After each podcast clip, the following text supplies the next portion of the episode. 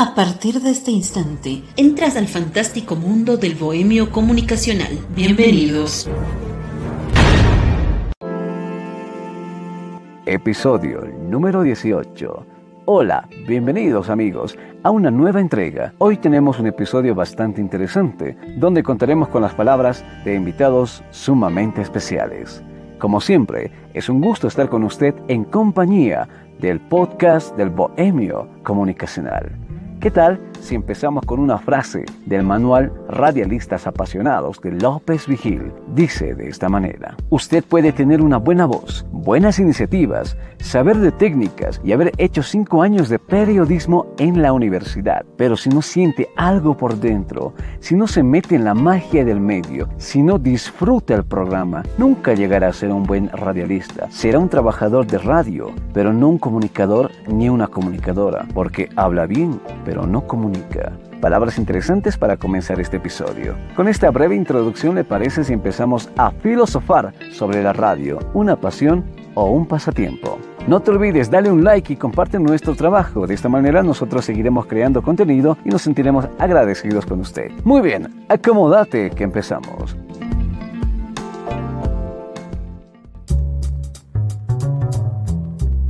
La definición de locutor se basa en que una persona se dedica a presentar noticias o música en los programas de radio y televisión. Para muchos, esa es la definición simple y concreta de un buen locutor. Incluso esa definición lo manejan algunos locutores de radio. Pero este concepto va mucho más allá.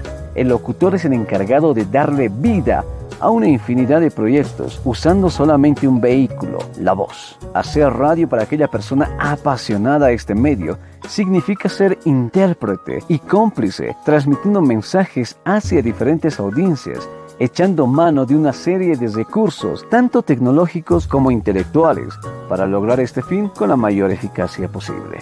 Un apasionado por la radio ve este medio como una forma de transmitir sentimientos, emociones y sobre todo una compañía. La pasión de hacer locución en cabinas es una sensación única, una emoción al saber que te escuchan, así sea solo una persona o cientos de ellas. Un buen locutor debe ofrecer alegría, amenidad y sobre todo hacer sentir a su oyente que se encuentra en compañía de un amigo más. Por más que el locutor tenga problemas sentimentales, de dinero o no le fue bien en su día, tiene que dejar de lado todo eso y en ese momento que se encuentra frente al micrófono debe reflejar una seguridad, amenidad y confianza hacia sus oyentes. Esto no quiere decir que el locutor no tenga sentimientos. Al contrario, existen locutores que han creado un vínculo e interacción con sus oyentes al punto que se vuelve una charla de amigos. Tener esa pasión por hacer radio significa una entrega total en tiempo y esmero, pese a que en este trabajo en su mayoría no se gana mucho dinero, pero esa satisfacción que te da es única. Bueno, este es mi punto de vista. ¿Qué tal si rescatamos un extracto del artículo de Alfonso Caldoso Ruiz en su publicación sobre la radio, una pasión indiscutible? Nos dice de esta manera: no he conocido una sola persona que haya hecho radio sin quedar cautivada por este fabuloso medio de comunicación.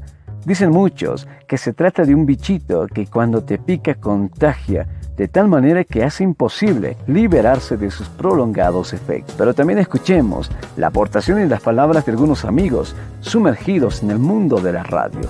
Escuche con suma atención. Bueno, mi nombre es Moisés López, comunicador social de profesión, dedicado a la radio ya 10 años, haciendo radio, medios de comunicación en diferentes formatos, musicales, revistas informativas y bueno, apasionados también por lo que nosotros hacemos en cuanto a radio se refiere. Creo que hay 2 principios fundamentales el por qué yo decidí hacer radio. Uno por la vocación que uno va descubriendo en el transcurso de la vida, en la vida adolescente, en la vida joven, va descubriendo que la vocación es un aspecto importante que te impulsa a llevar adelante estas actividades, medios de comunicación, ya sea televisión y radio. Y 2, creo que también una tarea dentro de esta vocación es el poder llevar el servicio a la sociedad. Los medios de comunicación nos encargamos precisamente de servir a la sociedad, de servir a nuestro público, a quien nos debemos. En ese sentido, nosotros creemos que al tener la vocación de llevar adelante nuestra profesión como un servicio a la población, estamos cumpliendo una misión.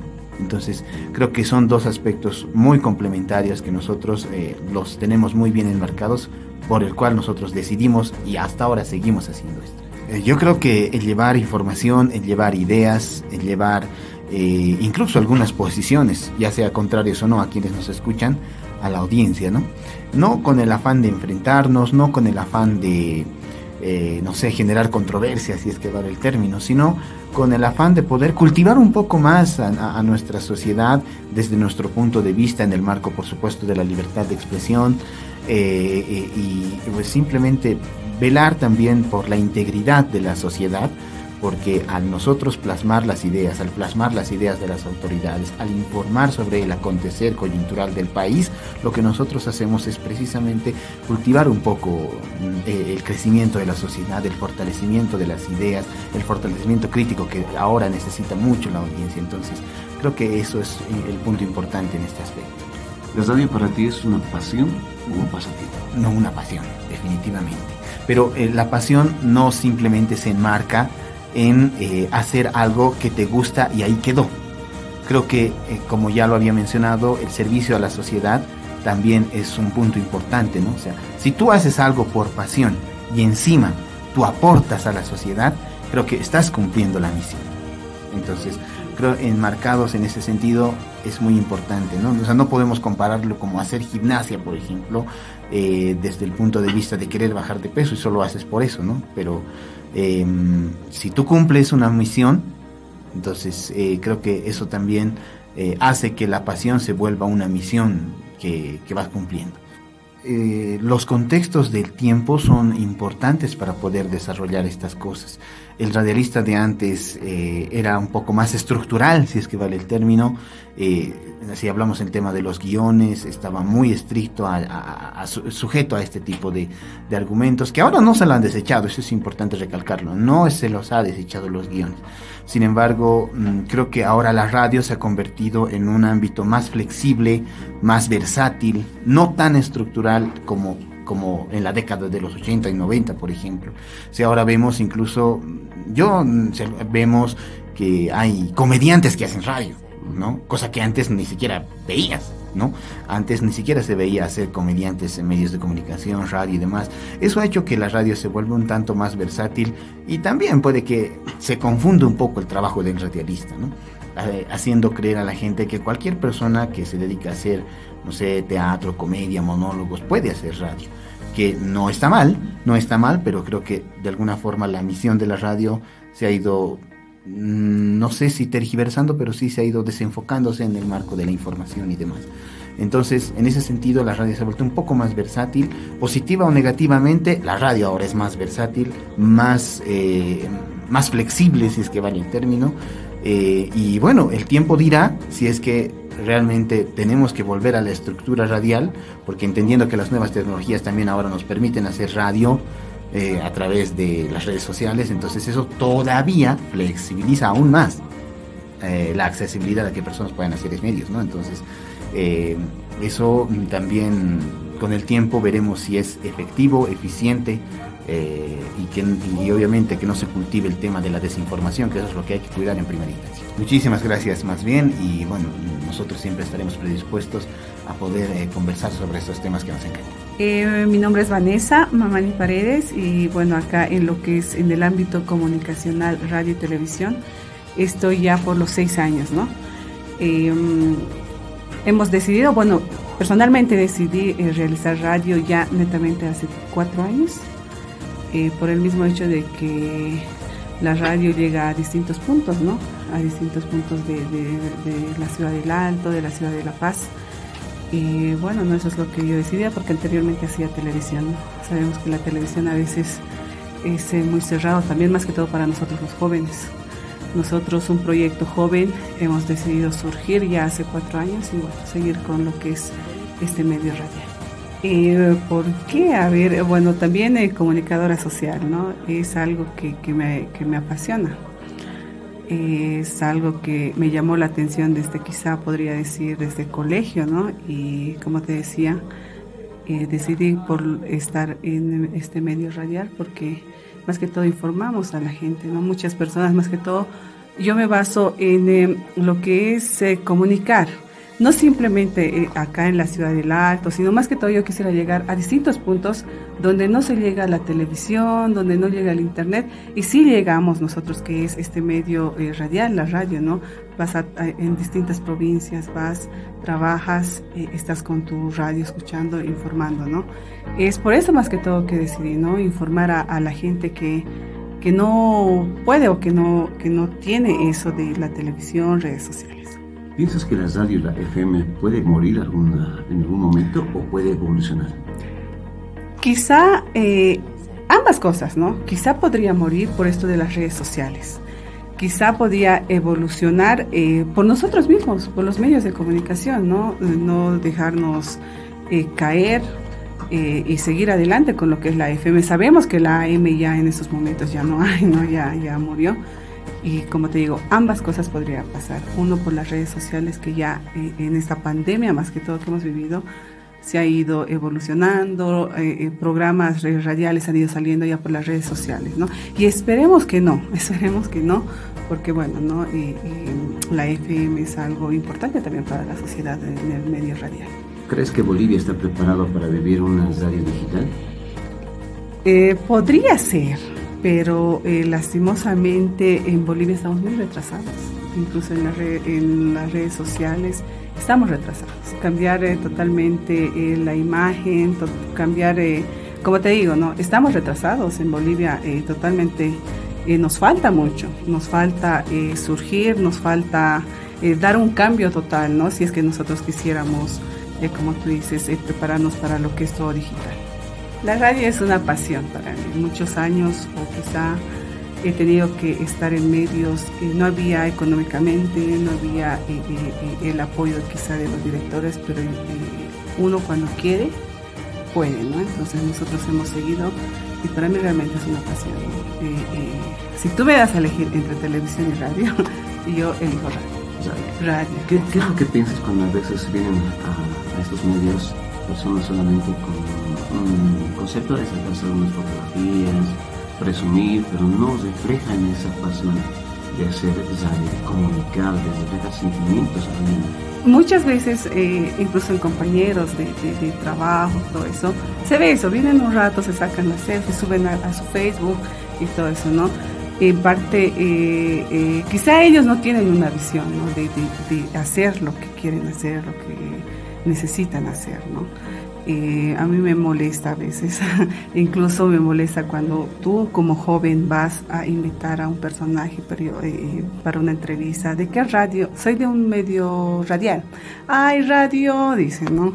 ¿Por qué? Dicen, prefieren otros a veces televisión, ¿no? Y a veces eso es molestoso para uno que trabaja en un medio radial, ¿no? A mí ese tipo de personas me parece que no tienen una visión, no saben qué hacer, y es por eso que hacen eso, ¿no? Muchas gracias a ti por esta entrevista. Hola, ¿qué tal? Mi nombre es Elton Jhons y bueno, pues estoy en Radioactiva 105.4 acá en la población de Guanay. Estuve conduciendo junto con mis compañeros el programa Los Informales, y también en las mañanas la revista La Voz del Pueblo. Verdad, es porque necesitaba aprender, y más que todo en el tema de la oratoria, y me ha ayudado, o sea que me ha ayudado harto. Y bueno, pues es lo primero que se me ha ocurrido para poder aprender, ¿no? A vocalizar, a hablar, y me ha servido de mucho. Y bueno, pues hacer radio para mí estaba genial, ha sido una experiencia genial, cool. Y bueno, estamos con esto de la radio ya. ¿Qué más te puedo decir? A ver, que era una simple, era como un reto hacerlo esto, porque también sentía curiosidad y necesitaba, como te digo,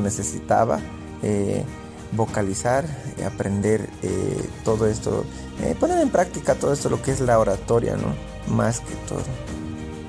Lo que más me gusta de la radio es cuando hablas sobre, bueno, estás en programa, empiezas a crear como situaciones en una conversación, al menos cuando estás conduciendo con dos personas, con un compañero, empiezas a interactuar, sacar ideas, exponer ideas, algunas, a ver, como te digo, bromas, anécdotas, contar algunos chistes, se puede decir también, y a la vez también en el tema de la información, para ser serio, es que tienes que investigar y ser puntual para poder dar la información, y que tiene que ser creíble. Y bueno, pues que eso es lo que la radio, me gusta la radio, eso. Y bueno, pues aprendes muchas cosas, eso sí. Bueno, pasión, no lo diría tanto así, pero tampoco podría decir un pasatiempo, ¿no? Para mí la radio es algo necesario, porque como te dije, te enseña a aprender, aprendes, ¿no? Varias cosas, como te dije, a vocalizar, a aprender a expresar tus ideas, y a la vez también, como decíamos también atrás, en el tema de información, investigación, ¿ya? Cosas concretas que puedas exponer en la radio. Para mí no es un pasatiempo, tampoco es una pasión, porque diría, estoy apasionado por hacer radio. No, para mí la radio es una necesidad, eso, porque quieras o no, todo el mundo te escucha, y sí o sí ya estás ahí, ¿no? Sientes una necesidad de que tienes que hacer, que te tienen que escuchar lo que tienes, ¿no? Y para mí es eso la radio, una necesidad. El Bohemio Comunicacional. Después de haber escuchado las palabras y las aportaciones de estos comunicadores con amplia experiencia, continuamos con este episodio. La radio te habla, y a partir de ahí, tu imaginación arranca un camino mágico intentando proyectar historias de diversa índole e intensidad. Pero ese camino mágico tiene un par de protagonistas, usted y el locutor. Hay momentos en que la radio es una gratísima compañía, y en esos momentos existen locutores y locutoras capaces de engancharte totalmente en la escucha de su programa. Su voz es su santo y seña, marcando el estilo en su manera de hacer radio. Pero también existen locutores y locutoras, entre comillas, que solo quieren formar parte de la emisora para sacarse fotos y presumidas en sus diferentes plataformas de redes sociales. O locutores que pierden la humildad creyéndose la octava maravilla del mundo por el simple hecho de que ya son conocidos en el ámbito radial y en el mundo de la comunicación, o tal vez alardean de una voz gruesa e imponente. Para explicar un poco mejor, destacamos un párrafo de Radialistas Apasionados del autor López Vigil. Dice de esta manera: estas locutoras y locutores, por andar ensimismados, como los adolescentes, preguntan poco, leen menos, y una vez frente al micrófono no tienen nada original que decir. A falta de nueces, hacen ruido, engolan la voz, la fingen, imaginando que así despertarán la admiración de los oyentes. Solemnidad fatua, acicalamiento innecesario, que no hace otra cosa que ridiculizar al locutor. Cada quien tiene el timbre que tiene, y todas las voces suenan bonitas si transmiten alegría y sobre todo una vibración positiva. López Vigil también nos dice: podemos distinguir 1000 variedades de locutores, informativos, conductoras de revistas, entrevistadores, corresponsales, comentaristas deportivos, actores y narradoras de drama, presentadores de actos y los más abundantes, los animadores y animadoras musicales, también conocido como los DJ. Muchos aspirantes a este oficio de la palabra, sugestionados por alguna publicidad, se matriculan en cursos caros, donde a más dinero gastan tiempo y paciencia en un entrenamiento que, por decir lo menos, resulta incompleto. Emplean horas y horas ejercitando la voz, impostándola. Piensan que un par de meses tras esta gimnasia de pulmones podrán graduarse como locutores, pero esto no es así. Un buen locutor tiene un trayecto bastante amplio que caminar. Así que ya sabes, si trabajas en la radio, da lo mejor de ti en cada entrega. Haz sentir 1001 emociones a tus oyentes. Forma parte de su entorno. En ese instante verás a la radio como una pasión y no un pasatiempo para solamente sacarte fotos y presumir una falsa popularidad. Nos vemos, amigos, en el siguiente episodio del Bohemio Comunicacional para seguir filosofando. Y no te olvides, dale un like y comparte nuestro trabajo. Nos vemos. Hasta la próxima. Chao, chao.